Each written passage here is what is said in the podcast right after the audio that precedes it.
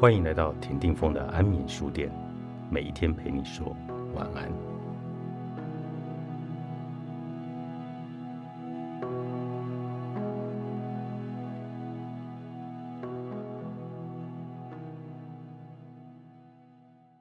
让我们来谈谈“我爱你”吧。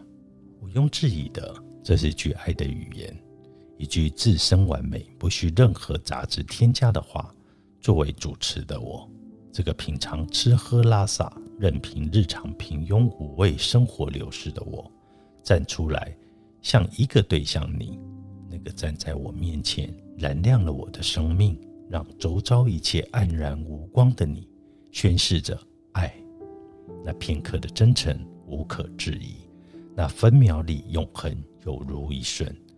我们将自己献给一个人，一切的一切，所有的所有。和文里相遇“我爱你”的句子是一嘎风眼。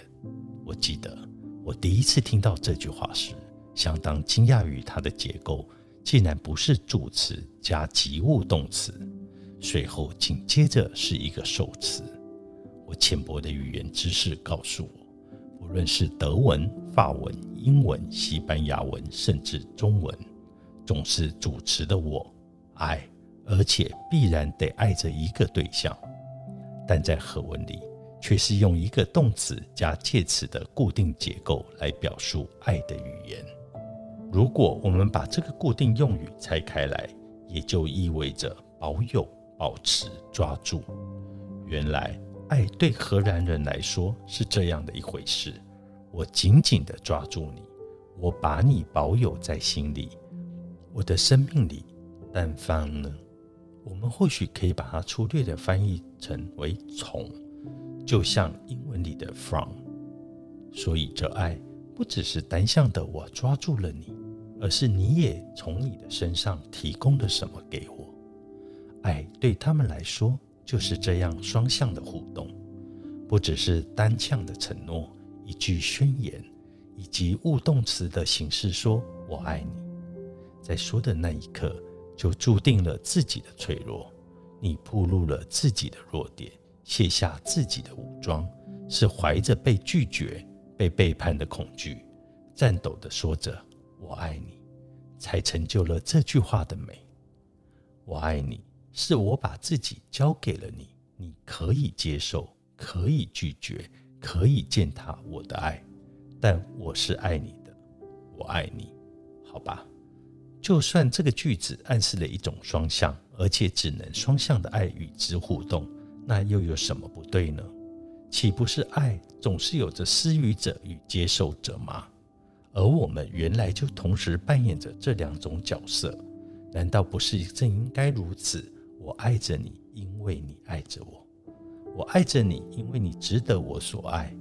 我发现，又是荷兰人的实事求是的精神，让他们轻而易举地掌握了爱情谜题的秘诀。他们深知，爱是有条件的，爱不是很久的空泛保证。爱对荷兰人来说，是此时此刻，是当万事美好，阳光普照。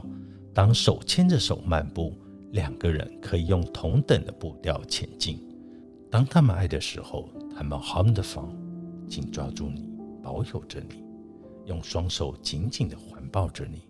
此时此刻，无比真诚，毋庸置疑。他们将你放在他们心里，放在怀里，放在他们的生命里。你可以像是他们生命里的珍宝。那照亮他们幽暗天空的星辰，他们会将手伸得又长又远，直到他们可以紧紧地拥抱住你。但如果不幸的到了该分手的时候，他们会说：“以卡菲尼繁言，我不再爱了，我不再抓住你了。当爱消失，就是该放手的时候了。松开环抱你的双手，插回你自己的口袋里。”或交叉在自己的胸前，从相爱的两者结合的整体，他们返回到自己的身上。他们的爱具体的表现在 ‘holden’ 这个动词身上，保有与不保有，抓住与不抓住。像中国人叫老伴牵手，叫分离为分手。不同的是，我们相信执子之手，就应该要与子偕老。